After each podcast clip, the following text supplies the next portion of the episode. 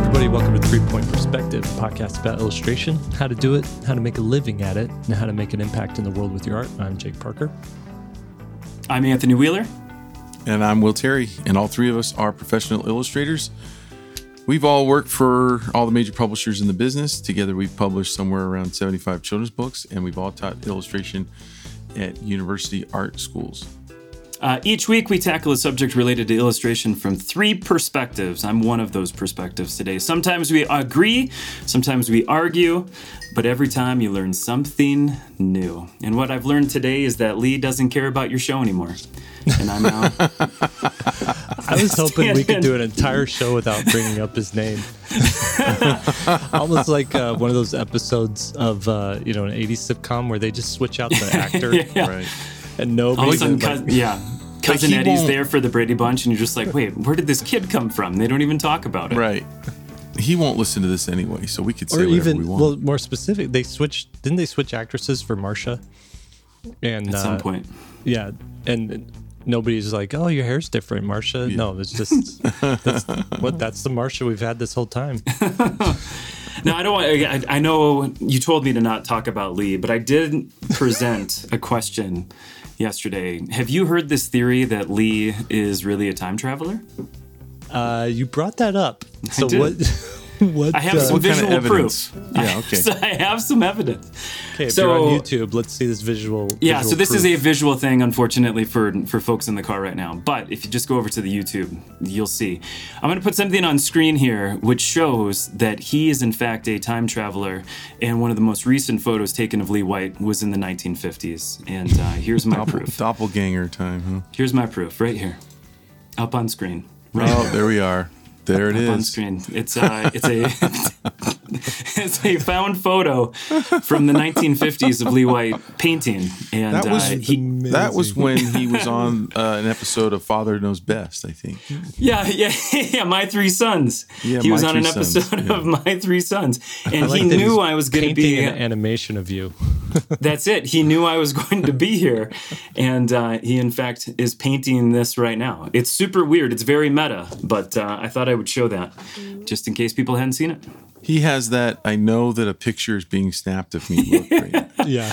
He does. He does. What I don't understand I also- is how how the, the dude doesn't age. Like he has looked the same age for the last twenty No, or thirty. Years. that's the thing. It's time travel. See. Well, no, it's uh, what's that show? The Highlander. Hmm. He's got this. Katana, he's got the katana. Mm-hmm. You know. Yeah. Before we, yeah, before we got onto the stream, we were talking about uh, other uh, children's book illustrators and authors and how they're just not here anymore, and it's because he takes their power, right. and they're they're gone for a reason. So like paintbrushes go up, come out, and then they fight it out. so Lightning dumb. bolt comes down. and then he says, Well- "I have the power." Uh huh. Yeah. Will, you were also mentioning earlier that you got a second school visit Yeah. from. Yeah, I want to know, catch people up on what you're doing here and how you're landing these school visits for your Well, book. you know, I got this. Uh, everybody's that's been watching is already knows about my pickleball Paul children's book series, so I'm not going to hold it up again and, and do another shameless plug.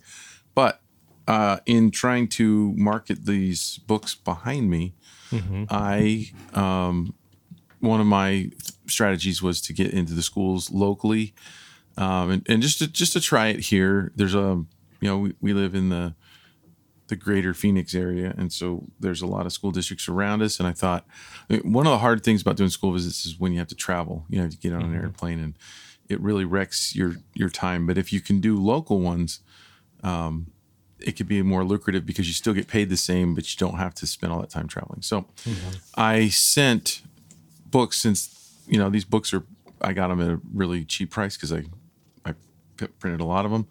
So for me to send a book out is only like it's like eight dollars for a school, seven or eight dollars, including postage and everything. So I sent fifty out, and um, I've Total gotten budget there is what? well, couple 50 hundred bucks? to 240 bucks, something like that. Yeah. Yeah. And then um, um, I got one school visit, and then I got another. And the first one was paying 800.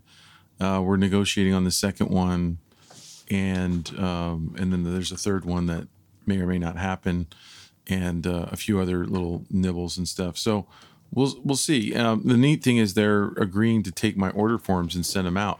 When I send out, uh, when I would do school visits in the past, I wasn't really incentivized because when I sold a Bonaparte falls apart from my Penguin Random House publisher, I get like somewhere around fifty cents a book. So if I sell hundred books at a at a school, that's a lot of books to sign. I only get fifty bucks, right? Mm-hmm. Now they are paying a, an honorarium, so that's nice.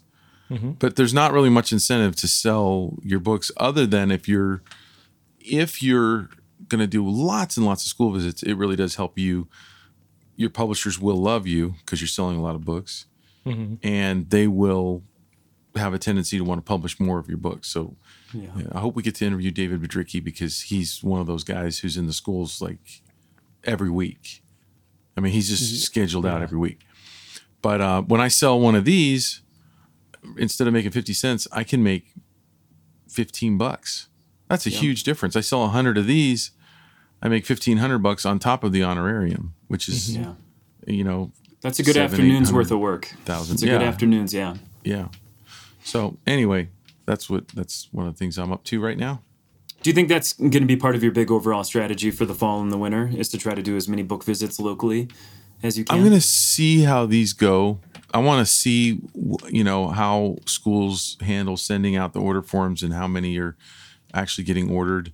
Uh, my, my, like the guy I mentioned, David Biedrzycki and I are have been online friends for a while, and and he says, you know, you can expect anywhere from low end sixty or seventy books up to a couple hundred. So you know, you can do pretty well if you're making if you're selling your own book but but we'll see how it goes, and we'll see how how um, I, you know. But there's a lot of lot more schools. There's I think in in the Phoenix area there's like 400 elementary schools. So there's a I, I have a lot of territory just in this area. I had a, uh, I'm I'm working on a project right now, and I had a call with uh, with one of my friends who's a who's a corporate strategist, and we talked a lot about the education and school market and just uh, how big and how much money and the demographic.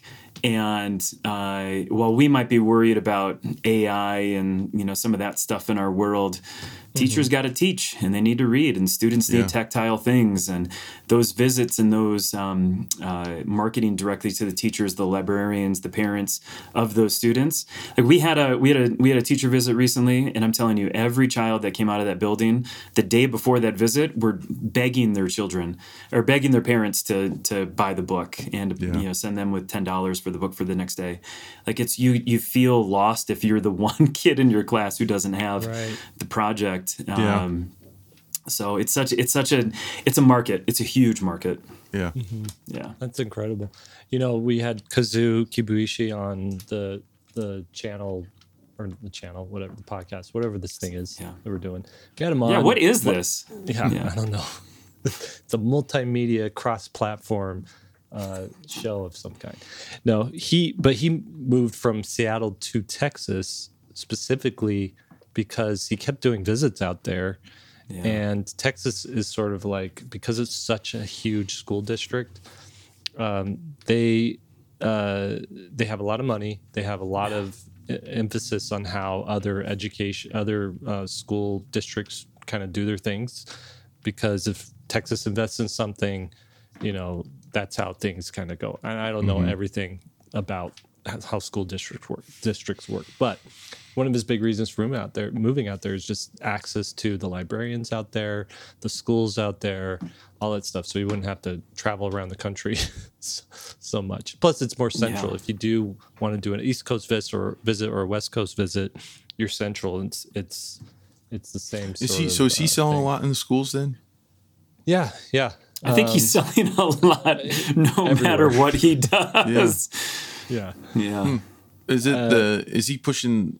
It's not amulet still. Uh, Yeah, is it? Amulet. He's coming out with Amulet Nine. uh, Book in nine comes out soon. Yeah, that's Yeah. the final book in this whole thing. The Um, long, the and long then- awaited, the long awaited. Yeah, it's cool. I think we should have him on for that for that final one. It'll come out in February. We should probably have him on and and kind of review how things are going with them and see what's next. I really want to know what's next for that guy. Cool. Only good things. Only yeah. good things. Yeah. All right, so g- Will gave us an update. I want to know what you've been up to, Anthony. What what what you got cooking?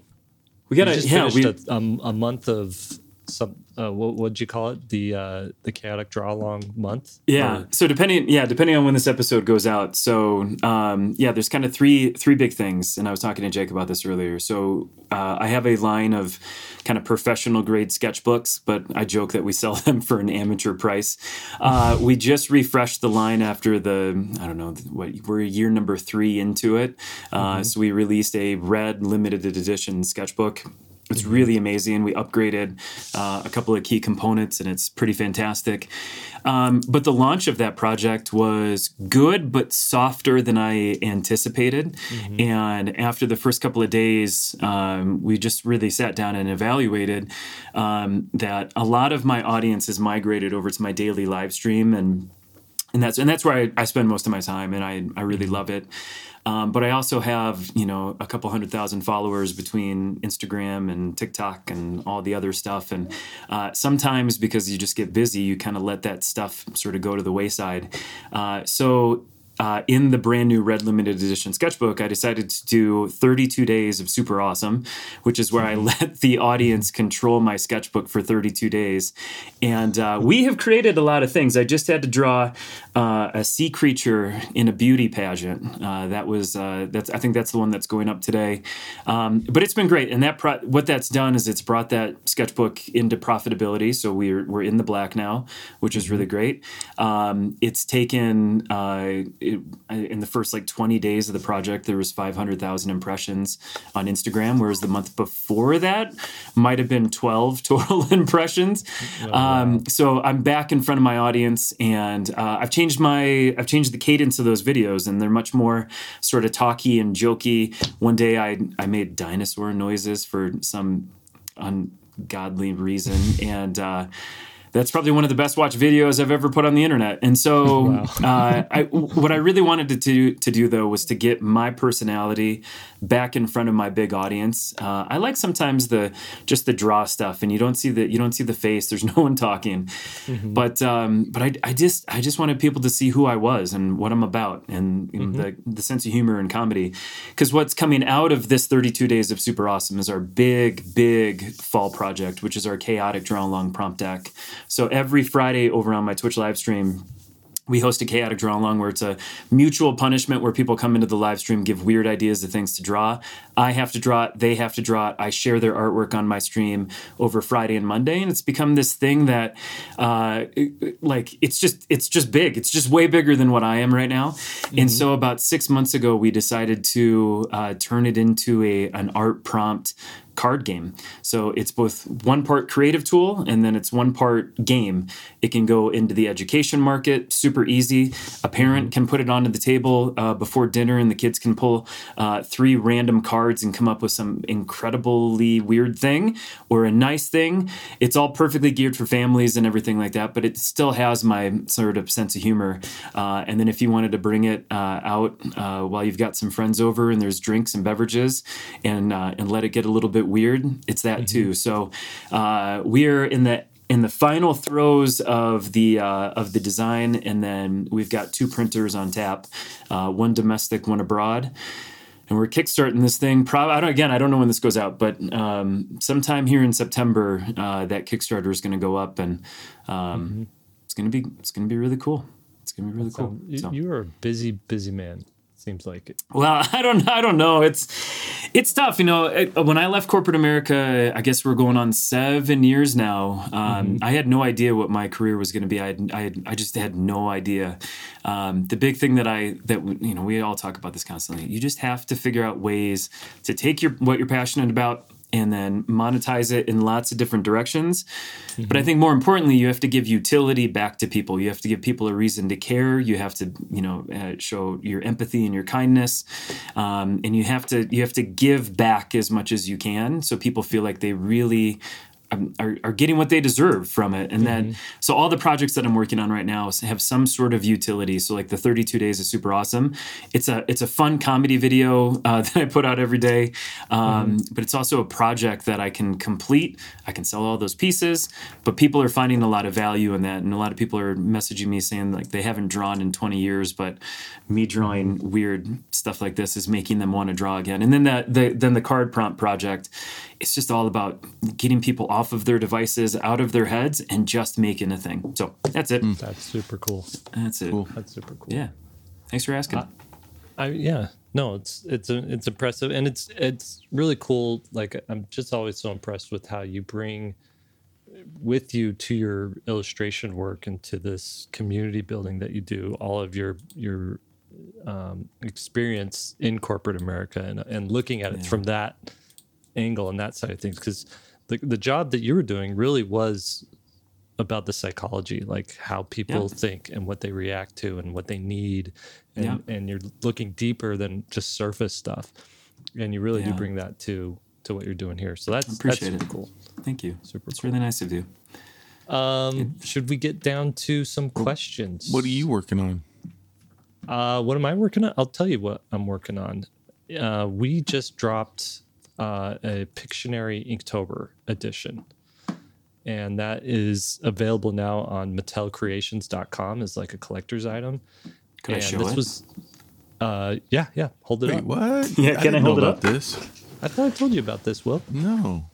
let me go grab mine. Jake just launches a new product every day, so it's like no big deal to him. Isn't it cool that two thirds of us have it? Where's yours, Will?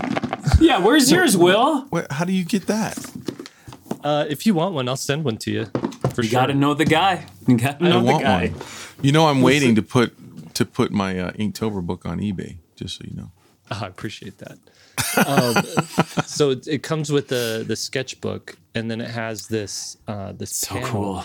this God, it's so cool. clear panel that you could put over, and then you could pick one of the drawing. You you hold up your prompt card, you know, like all Pictionary uh has. And so let's see, this one has uh, fish, right? And if they have a little eye next to it, it means it's it's been an official prompt in in one of the Inktobers. So fish, you go here and and you look for uh, an image that fish would fit in, so that you could get you know so you could get it um, going right along. So I might take one of these guys, then grab my marker, put the, the the plexiglass over the top of it so you don't ruin the sketchbook. Draw over the top of it and have one of these guys with a fishing pole and a little fish hanging from it, and then people would get you know. It's such a cool design. It's awesome. yeah, it it really is. I mean, it was Pictionary reached out and they're like, "Hey, we're we're fans of Inktober. We really, you know, love the the challenge what what you've been doing, and what if we we just feel like it'd be a good fit to do uh, Pictionary Inktober. Is that Hasbro? Uh, it's Mattel. That? Oh, you said that. Yep. Yeah, The only so that's out. the only competition really for for Hasbro now anymore, right? I mean, I don't know. Hasbro Hasbro has plenty of. They've got Transformers and, and GI Joe, and Mattel has Barbie and and Pictionary and Uno, and Mattel I think is uh, really got the corner on board game stuff. But they also have like Barbie and Masters of the Universe, which is everywhere these days. Um, what else is Mattel? I'm not. I'm not sure. Oh, they got some Harry Potter licenses going on. They made some Harry Potter toys and stuff. So they said make sure when you record any videos for this to not have any uh, Hasbro stuff in the background. Don't mention. Don't even mention it, right? right. Speaking of licensing, you just had a uh, you just had something drop for Disney as well, right? Oh, that's right. That's the other thing. I here's the thing. You work for years in or months in uh, under NDA, right? Where you're just like, Yeah. I can't talk about it, and and you finish the project, and then it doesn't come out until six months or a year later, right? So like, I just did really, or Disney just dropped Lorcana, right? Uh, the the new card game. I did two cards for this first set that that, that came out. I've Hold 'em done. up. I've done eight total. Um, done, What's funny I don't have them handy. is he They're said in this we thing. sh- He says we shouldn't show any Hasbro stuff, but I have a Hasbro game right behind Yeah. these cookies. Well, Yeah, well, we're gonna have okay, we're gonna have to take you we're gonna have to take you out of the podcast. yeah. Here's Jafar, Wicked Sorcerer card. And here's Kronk. Uh, sorry about the glare, but there's Kronk. Um, It's cool to And- see you. It's not to interrupt. It's cool to see you work on a different model. Um, you still get those hints and elements of you and your style, but you're you're Mm. on a uh, a really specific model, which is really neat. yeah, well, that's the thing about Disney too. Is they're like, um, it was a little hard for me. I, I, uh, I'm so jealous of these other artists who could just like land it. You know, Nicholas Yeah. Kole's the the sort of lead artist on this thing, just nailed it. Cam Kendall also did a few of them, nailed it. And what it is is they want you to bring your style to it, but you have to be on model, on Disney model, right? And so I kept straying too far from it, and my notes were always like, "Let's overlay Disney over the top of it." Jafar sure was the just nose- a robot every time he submitted it. Quit making him a robot. right? but what's funny is those two cards I did two years ago, or, or they reached out to me two years ago, um, and and then we started working on it. So that's how far ahead these projects start, and why you forget about them. you know, the the Pictionary thing they reached out last November or December, you know, so almost a year ago.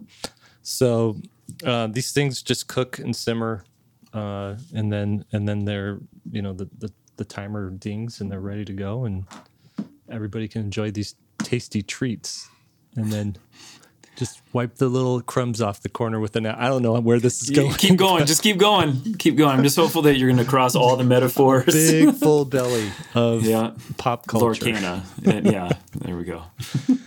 uh, anyway, okay, so that's what I've been up to. But let's get let's get to some questions here. Um, and I do like going over what you guys are working on because we're all working professionals. We are all like in the thick of it, and we're learning about things and, and growing things. We just want to growing things. We're learning about things and growing in this in this profession even at this age and if we can learn something and can help you understand something about illustration better we're gonna we're gonna do it first question from jessica how do you define a quote professional artist over the past few years, the Three Point Perspective podcasts have been both engaging and informative in my illustration journey.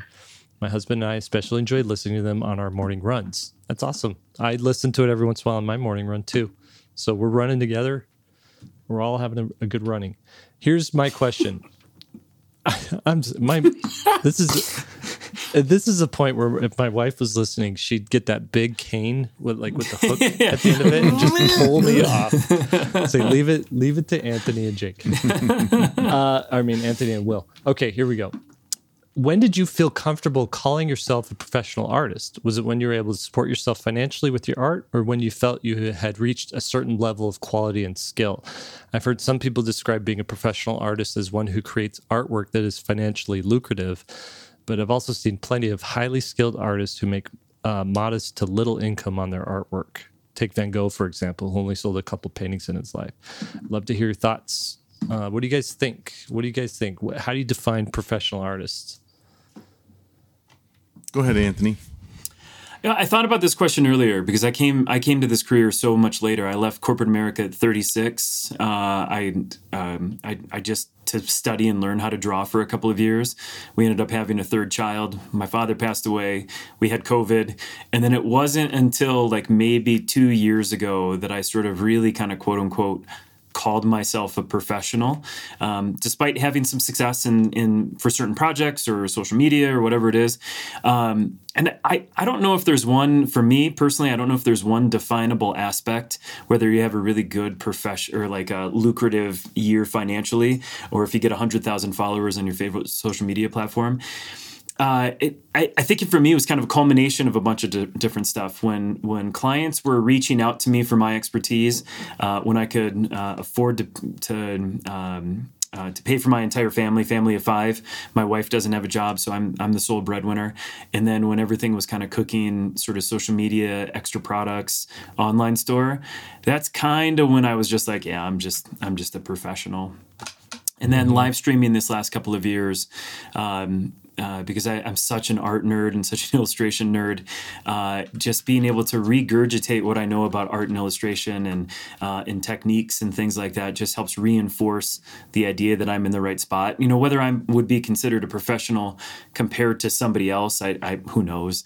Um, but uh, that that was kind of what was going through my brain earlier when I read this. Mm. What do you think, Well? I my personality is that I I learned early on not to not to really um, worry about titles and stuff like that. And I'm not suggesting that this person is. I don't want this person to feel like I'm saying that they're they're thinking wrong. But just keep things in perspective in that it, when when when we were doing editorial illustration, it was so highly stylized and there was so much of it and i'm talking about in the in the early 90s and yeah, early 90s that anybody well they, they were hiring just about anybody who put together a portfolio. There was so much work. And i had a lot of friends who were getting who were making a living doing illustration. And i i see people today who are five ten times better who can't get work. So those guys would call themselves pro back in the day, but you guys today, a lot of you guys are better who can't call yourself pro because you're not getting the work. It doesn't really bear out to me. Is it's not that important to be what you're you know just just keep in mind that you're trying to the goal is to support yourself with your work and I don't know. I don't know if my comments are even helping at all. Just my my thought is just don't get hung up on on the day that you can call yourself a professional because then the other part of that is you know, I've had times in my career where I was getting tons of work and I was like, man, this is this is easy. This is great. This is amazing. I have a great lifestyle. And then this was like in the first 5 years, it one one year it just kind of shut off for a while mm-hmm. you know and um, did i cease to become a professional at that time you know it was just a lull you know and i had to work really hard to market my my stuff and then i was busy with tons of work again so i want to i want to pull up uh, jessica's uh, page here she ha- has this uh, character called interstella space angel mm-hmm. which is so up my alley mm-hmm. i just absolutely love what she's doing here, and essentially yeah, she's great. Yeah, yeah, she's come up with this character Interstella who is kind of like this, um, eh, you know, she, like space god of some kind. She cleans the universe. She rakes the rings of Saturn. She's kind of like this metaphysical thing who also is very much grounded in uh, human reality. Jeez. But mm-hmm. like there's this whole sequence here where she's like a brief guide to star size. You know, here's Earth compared to the sun. Here's the sun compared to Sirius compared to Pollux. You know, all the way up to like uh, Betelgeuse and and Uy Scuti. Uh, I'm not sure if that's how it's pronounced, but this massive star. But then she's holding that the biggest star ever in her hand. So it's like really cool symbolic stuff going on here. But then some like she folds into it some commentary on mm-hmm. like how this applies to us as earthlings and and how we could think of ourselves as being you know not just insignificant little you know dust speck in the universe right? So this is really I, good work by the way. Yeah Sorry really good.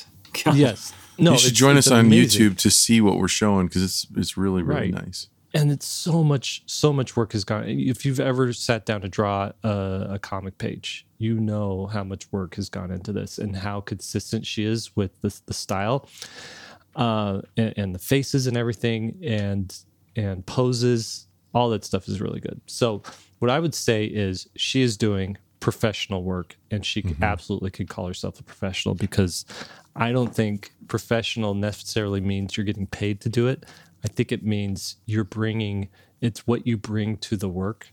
Mm-hmm. If you bring a level of professionalism to your work, then you're professional. If you bring a level of amateurism to your work, I know people who get paid for their artwork who are amateurs when it comes right. to yeah. how that's what I was talking about. How they meet deadlines. This is so much better than than anything I was doing. Mm-hmm. It, you know, in the early '90s, I, I couldn't, I you know, and I was getting tons of work. So Yeah. So Yeah. I, I think too, it's like, do you, a, a professional also does their work whether they feel like it or not. Whereas an amateur or hobbyist, it's just for fun. It's just, it's this thing I do for fun. It's this thing that I do it when I feel like it.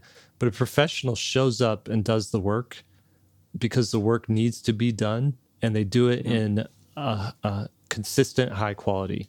And so you could have someone who who's doing a web comic um, and hasn't made a dime off of it, but they've been consistent on it for two years straight. I'd say they're they're doing professional work, Yep. right? When I when I was an executive recruiter, some of the advice that we would give or I would give is that you dress for the job that you want, not the job that you have. So if you work in a warehouse and you wear jeans and a t-shirt, but you want to be an accountant in a professional setting, you put the clothes on for an accountant, and that's what you come into the interview with. Um, it, at some point, at some point, particularly, I mean, this, I think this is really like rock solid superior work uh, that we're looking at on screen. Uh, I think at some point it all just kind of clicks together. Uh, so in this aspect, not only are we getting really great figure work, but we're getting really amazing color work, and then layouts, and then lettering and then color grading. And that's that's the sign i think of when somebody can really kind of claim that they are a professional in their market is when all of those disparate things that we do in art and illustration come together and they just click just straight up click. Uh, and then you're dressed for the part that you want. The art director reaches out uh, or you're able to monetize and, and do what you need to do. It just sort of falls into place. Yeah. So I, you know, if Jessica is looking for, uh, you know, professional work, like getting hired to do a graphic novel or anything like that, I think she's got what it takes. It's just finding a project that matches, you know, that her style matches, that an art director, you know, wants her work to, uh, to, to do it. Right. So I don't know. I feel like we, we, we nailed that question too. That will also explains. yes, we did it guys we did it what you said there too also would also explain why I worked with that guy who always wore a spacesuit. You know, he he just he wanted uh he wanted to be an astronaut. So Yeah. That's where Lee White is today. He's on the moon. right, no, he's on the ceiling. he's probably on some scaffolding right now. Yeah, renovating something. All right, next question comes from Joe. Joe, he says, uh, "Spoiler alert! In the most recent podcast, Jake spoiled Old Man in the Sea, and Will spoiled Shawshank Redemption. And recently, didn't Lee didn't and Lee, recently didn't Lee tell us something about Luke Skywalker's father? Uh, yes, we do tend to spoil anything that's over forty years old. I have a ten, I have a ten I have a ten year rule. Once it's ten years, you're on your own. We won't spoil, you know, this week's episode of Ahsoka for you, but we will spoil uh, Shawshank Redemption, which came out in 1995, something like that. um, okay, so essentially, he says he went th- uh, he went through levels one, two, and three ish of the curriculum a few years ago. Uh, it's grown since then, and he needs to revisit the color classes now. And he says, I've started working digital on an iPad.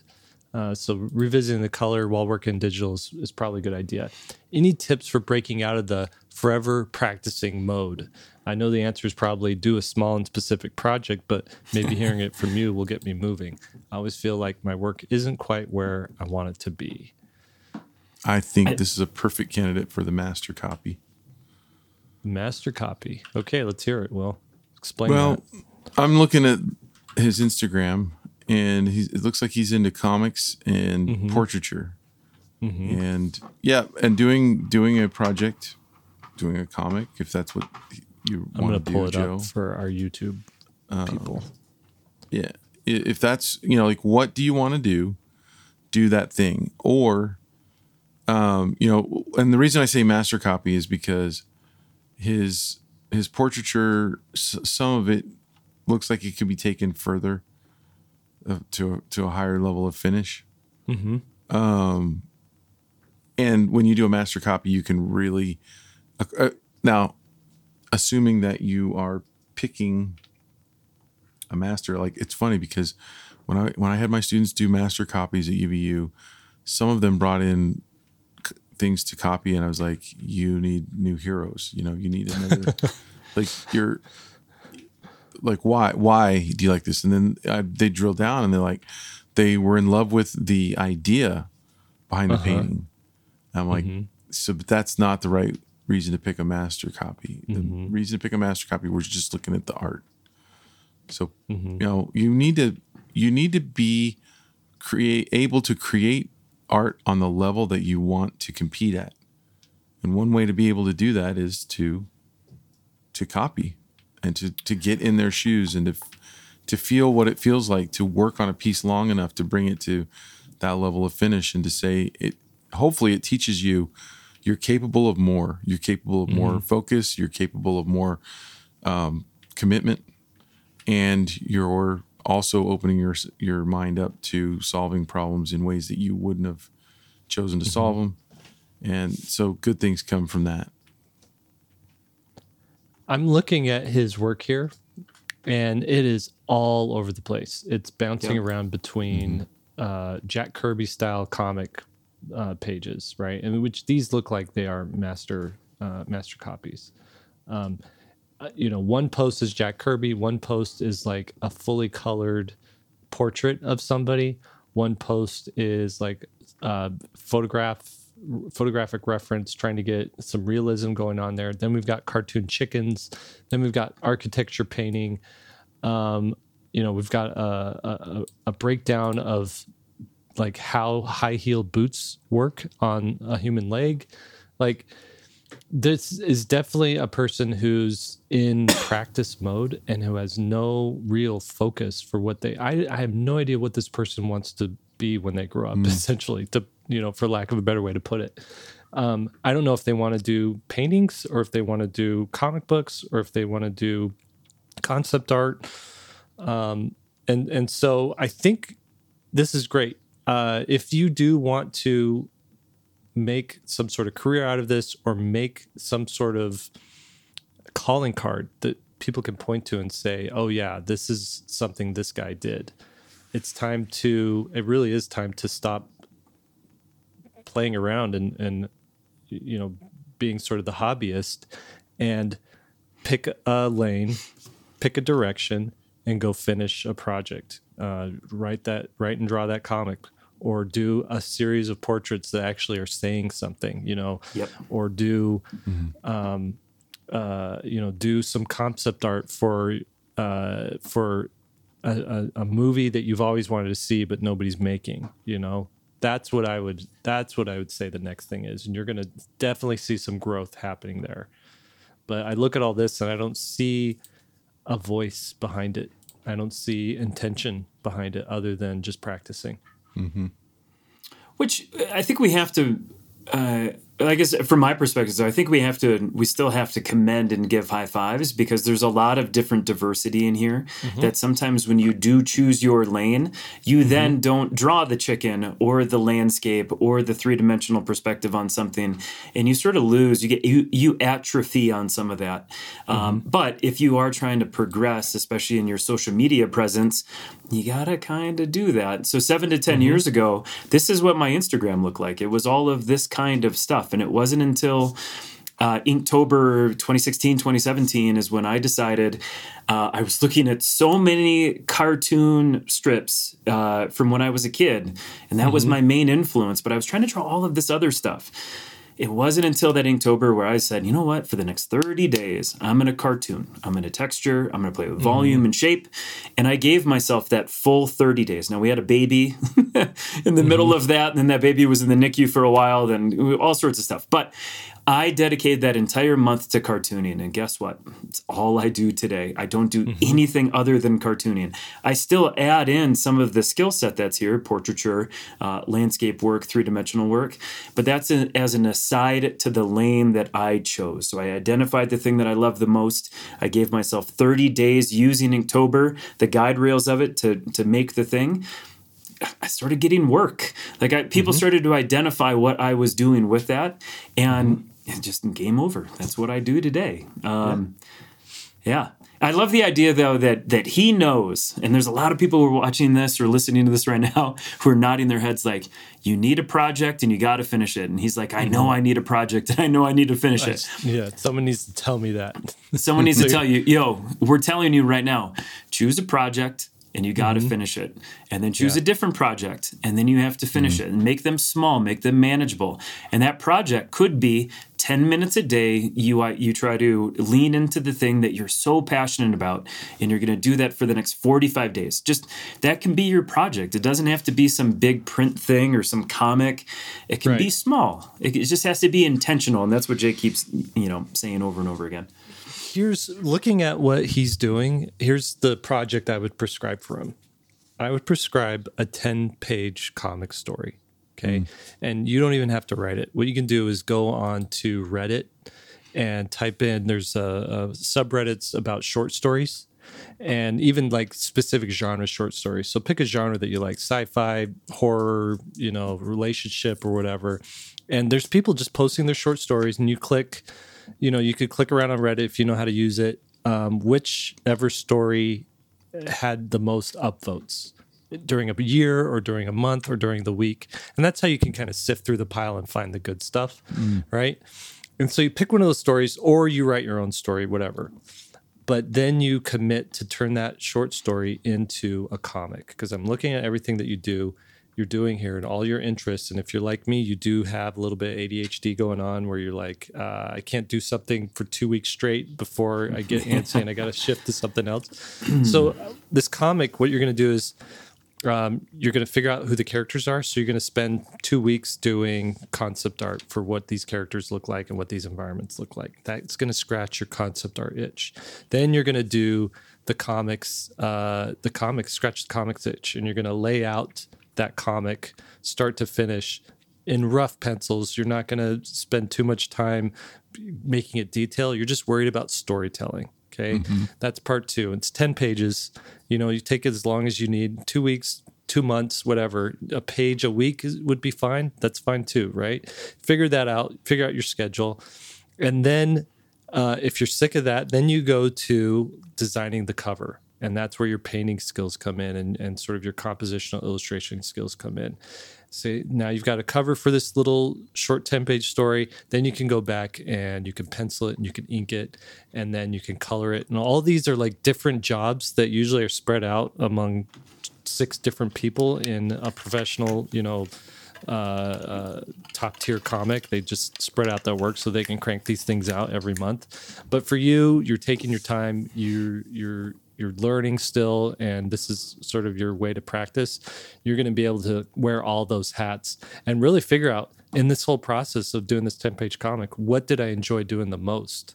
And maybe there you figure out, okay, I just want to do comic book covers, you know, or I just want to do the concept art and and that's what you let that inform what the next project's going to be doctor's agree. orders I agree. and then if you don't, Jake is going to punish you by using uh, an entire podcast of just weird metaphors and uh, analogies. Okay, I'll so make please you save go us back all. and listen to the first half of this podcast Save us all, please. yeah please please when i'm talking about a belly full of pop culture you you know i've really gone off the rails. Okay okay.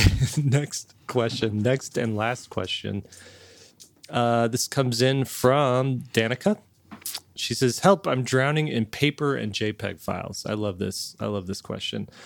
Uh, she says she's been loves the podcast been tuning in for several years and our advice helped get her through college and the first few years of her career so she cool. says i've been drawing for a good chunk of my life and i've gotten to the point where i feel like i'm drowning in piles of paper and sketchbooks i've been racking my brain but i don't recall talk, uh, you talking about how to organize your art could you give us any tips on how to safely organize traditional and digital artwork Here's her situation. Currently, I have boxes, folders, and portfolios holding traditional art from back in high school to the current day.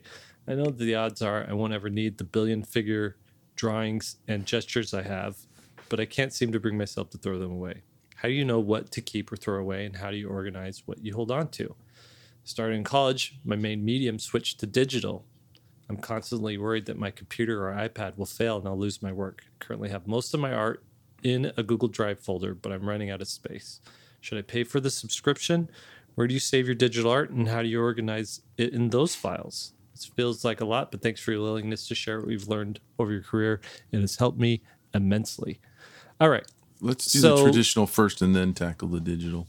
Okay, traditional first. Will, you've been the traditionalist for the longest. What's your and you've also downsized too. So where's all that artwork? What what have you done with it?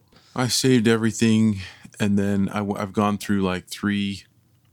Uh, what would you call them? Um, reduction periods. you know, where I you start to realize, or you know, I've I've traded a lot of art with other illustrators. I've given a lot to family members. I've sold some, and then you you start realizing like, oh, not everything is of equal value. Yeah, some of those studies are. I haven't looked at them for ten years. Oh, and, you know, so you go through, uh, you know, every decade. It seems like I we we would move somewhere, and I'd need to. Oh yeah, let's let's deal with this because I I had first I made these boxes which I don't have anymore um, out of plywood and and two by sixes. I didn't want to spend the money for the really expensive, huge flat file. So I had a metal flat file that weighed a ton. And moving that thing was so hard. Um, and and we moved and it was it was the worst. It was the thing I dreaded moving the most. And it was a small metal flat file. So I made these big wooden ones because I was care- keeping everything. Uh-huh. And and the wooden ones had because they didn't have like closures on the front, you just stuck the art in Yeah. they got dust all over them. So then, like, I'd have mm. them and I'd go through them, and anyway, just tons of dust. And so finally, like on the second time I went through stuff, mm-hmm. I just threw away. It, you know, it, you hate doing it because you remember working on it. Right. You remember like all the time and effort you put into it, but you also realize like no one's going to buy this, no one's going to hang it on their wall. The- and, but but so then I would, so then I went through a huge period where I got rid of so much stuff. You Marie And then I- it up. Yeah, and then I and then I then I had like all the good stuff. Well, even out of that, when we moved down here, we moved into a really small home. I didn't have mm-hmm. room for a lot of the stuff, and I had to mm-hmm. come to terms with it again and go through another. gle- So I have saved a few pieces from every year, you know, hmm. and some of the best mm-hmm. stuff, and some of the stuff that I think I could still sell.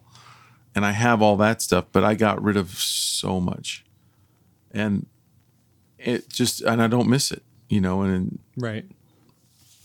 so That's I think that's really healthy because you're like the artwork served its purpose, and and it's no longer if it's no longer really serving a purpose, it's okay to let it go. And you Yeah. could even do like what Marie Kondo says, like hold it in your hands, thank it for what it's contributed to your life, and then place it in the Burn Oh, sorry. I place burnt the so much. I had a big, I had a big bonfire one time of the stuff that I hated, Mm-hmm. which was which was most of the editorial work I did in the early '90s. I just burned that stuff. Yeah. Get it out of your life. Get it out Yeah. of your What life. What do you do with traditional stuff, Anthony? Yeah. So uh, before starting my sketchbook company, uh, funny enough, I never put anything to a sketchbook. So it was all loose leaf paper. And I'm telling you, thousands and thousands of pages of gestures and eyeballs and how arms connect to sockets and stuff. Um, some of it I kept around for posterity, put it into a box. I'll look at it maybe once or twice more in the rest of my life. Uh, some of it I scanned in so I could put it into an eventual art book. We're working on the second art book right now. Uh, when I started the sketchbook company, um, I started putting everything into sketchbooks. And the sketchbook, I would either rip out the stuff that I really loved, sell it. I don't keep very much. Like I'll keep some of the the the basic sketches, the gesture mm-hmm. stuff, but everything else, man, it's 10 or 20% of my income. So that stuff mm-hmm. goes out the door as fast as I can make it. Um, mm-hmm. and I'm not sentimental about it because I'll take a scan of it, I'll put it onto a couple of different different drives, put it into an art book and then it serves its purpose. And you look back at some of that art after 4 or 5 years and you're like, why did I like this? Why did I keep it? you know and so right now I've got I've got a glut. I just rearranged my studio and moved some bookcases and did, like redid this whole thing. So the next big chunk is is me expunging a bunch of stuff, and I'll either just give it away to to fans, I'll sell a bunch of it, uh, or I'll just put it in a box and we'll look at it once more. in the next mm-hmm. 60 years of my life. Uh, yeah. I'm just, I just, for me, I'm just not precious with it, I guess. So I do a, an art sale twice a year um, a, a, spring one and a fall one, and usually I can get rid of a good chunk of stuff that way. Uh, yeah. and and I'm really trying to sell um, that. That's more like finished, inked, like good looking stuff. Sketches, I just keep my sketchbooks um, on a bookshelf, and I do like to pull them down and flip through them uh, mm. because I feel like I've gotten to a level now where even like some of my bad sketches, still the idea is really good there. I don't want to forget it. Um, but ironically, because I did scan and and uh, make books, the drawings book series out of my best sketches, I more often look at the books I printed than flipping through my old sketchbooks. Yeah. And sometimes yeah. I will skip, flip through an old sketchbook and I'll find a drawing that didn't quite make the cut that I forgot about. Yeah. And I'm like, oh, this was actually, you know, there's something cool here. Maybe I can develop that even more. Um, there's a there's a, a, a, ton of older drawings that I am sort of in the same way where I'm like, uh, I don't want to get rid of them, but I'm probably going to have to do what Will Will did at some point. They're just in a bin in the storage unit, and uh, you know, I'll ask my kids if they want any of it or whatever, and if not, then then we'll probably uh, pick out you know the best. And what I've done too is I've gotten these folders with acid free sheet protectors. And I've just put a bunch of that artwork in those. So they're easy to flip through, this loose leaf stuff. Um, and that's a nice, easy way to like, doesn't take a lot of space. You can actually see uh, the orange and, and green folders up there. That's artwork and like stickers I've collected from cons and ephemera I've collected from cons and Kickstarters and letters people send me and notes like my kids leave behind and stuff. Um, I just stick them all in those folders and they're not like flying everywhere. They're just really easy to pull down, flip through, look at it, and, and put away. And so I think that's probably what's going to happen at some point is just have a best of and then yeah. uh, and it's not taking up too much room and then when you die you can let your uh, significant other or your children throw it away. Yeah. Right. Which is what's going to happen with it. Right. That is what's going to happen 100% 100% right. i do think so, having some some dis- some drives laying around that you can kind of categorize your stuff. I know this person asked mm-hmm. in their question should you pay for cloud storage? I do have my stuff up in the cloud but again, uh, it's all to service what will eventually be my next art book and then my next next art book. And uh, all the pieces that I made for my first art book a couple of years ago, mm-hmm. I only kind of really like 20% of them anymore. Uh, I've moved on to better stuff. And, and, and at some point, you know, just like, uh, it's time to go. See you later, you know? Yeah. Yeah. Um, I, I use Dropbox for um, maybe the last few years of stuff, and then I use hard drives for anything before that. Yeah. Um, and uh, I have two hard drives, and I think everything is on both of them, or most things are on both of them. Um, uh, Dropbox is great because there's been times where I lost something and I went back in and Dropbox had archived it for me, and so I was able to pull it out. Mm-hmm. Apple has their version of it. Google Drive has is their version of it. Um, I don't think Google Drive is is all at all expensive, but I actually trust these online platforms more than my hard drives at home because yeah. it's harder. It's a harder copy because they they yeah. write to different cities. Mm-hmm. So yeah. yeah, you. I think you're crazy if you're not doing a. If you really care about your art and you really want to make sure that you never lose it, the cloud is the hardest version of of mm-hmm. digital. Because if you know, it's there's redundancy built in. I think it's minimum of three three different physical locations it's written to. Well, can you imagine having this conversation, saying that sentence 20 years ago or 30 years ago? No. I didn't. the cloud I is did. the hardest place to save a copy of your I, work. What What are you talking about? I did it. I did a I did an um, illustration on email, and I had to have the art director explain what email is. so I've been around for a little while. Yeah. Well, what what the heck is She's this like, email just think of it as like a letter A little while. that you write to someone, but you know how you have the the dial up service for the, you know, the web page. I'm like, yeah. Well, you'll go to like a web page and you write the. She didn't even know what it was herself. She's like, you write the letter, then I you like how you're. a button. Exp- this entire audience is, is like 20 to 30 years old. They know. I They know. But this They is what she was explaining, and I'm like, I still didn't quite get it, but, but yeah. And look at you now, sitting in front of a camera with a microphone. And emailing Oh man, every day. Look how far you've come. Look how far. so far. right? um, what is there any? Did we? Is there any? I'm just trying to think if if there's anything else. Uh, I'm even to the point now where I don't worry about how much uh, hard drive space I have on my actual computer, because the only thing that's really saved on there is operation like operating system files. Right. Everything else is is uh, Cloud based, yeah. I Yeah, even have much. two. I have Carbonite and then I have Sync because Dropbox did me dirty.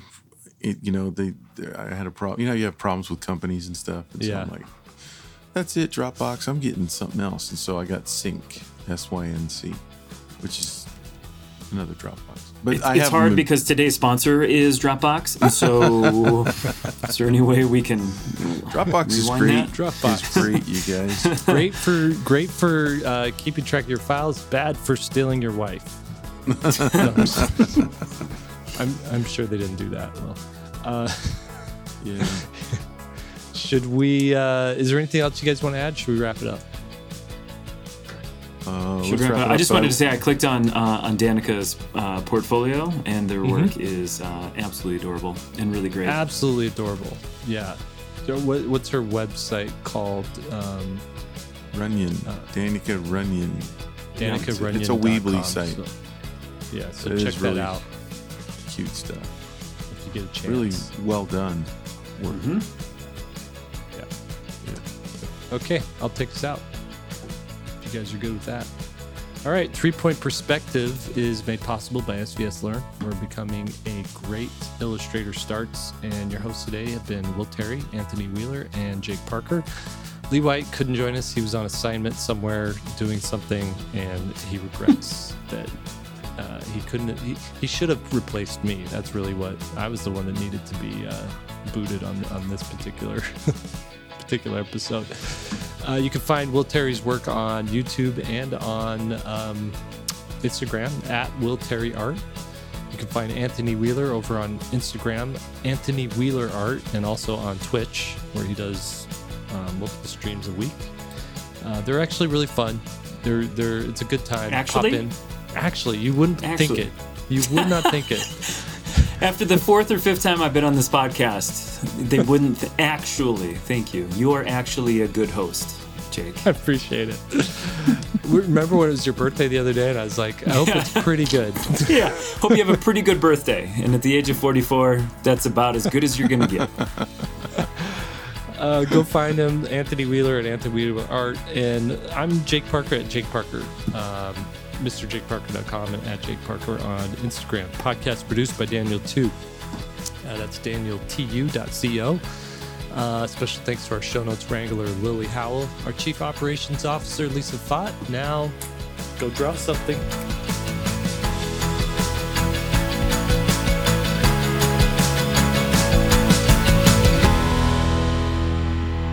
Oh, one last thing. If you made it to this far, please put a um, the little hi- hard drive emoji in in the chat. We'll we'll say that one. Is there a hard drive emoji? I think there is. I don't know. Or If or, not, do something close. or like a dial-up symbol. type type hard drive emoji, and we'll see who actually uh, clicked off before. Yeah, who's the real? Yeah, who's the real ones that are sticking Who's the- around? Who's the real ones? yeah, and then some people's going to see they're going to go back and see the messages and then go back and and listen to it. And then they're going to think that you're giving away a, a year subscription to Dropbox, and then, Right. so they're going to put they're going to put the hard drive emoji in there too. right, exactly. Anthony, we did a how to fix your art one time, and we had a we were going to do a meeting afterwards, and we forgot to like start another meeting, so we're still in the Zoom, and then we realized like there's still 30 people here in our meeting, Best. That's the and so we're like, you guys can just hang out, and we just started our meeting. That was mm-hmm. fun. You just take all the free advice you can get, right? That's true. Luckily, we didn't. We don't have any dastardly plans that were revealed in that in that meeting. but we're going to talk about your dastardly plans after this meeting. After this one, Exactly. Exactly. after we kick everyone out this time. Okay. I'm gonna stop it before it gets any worse.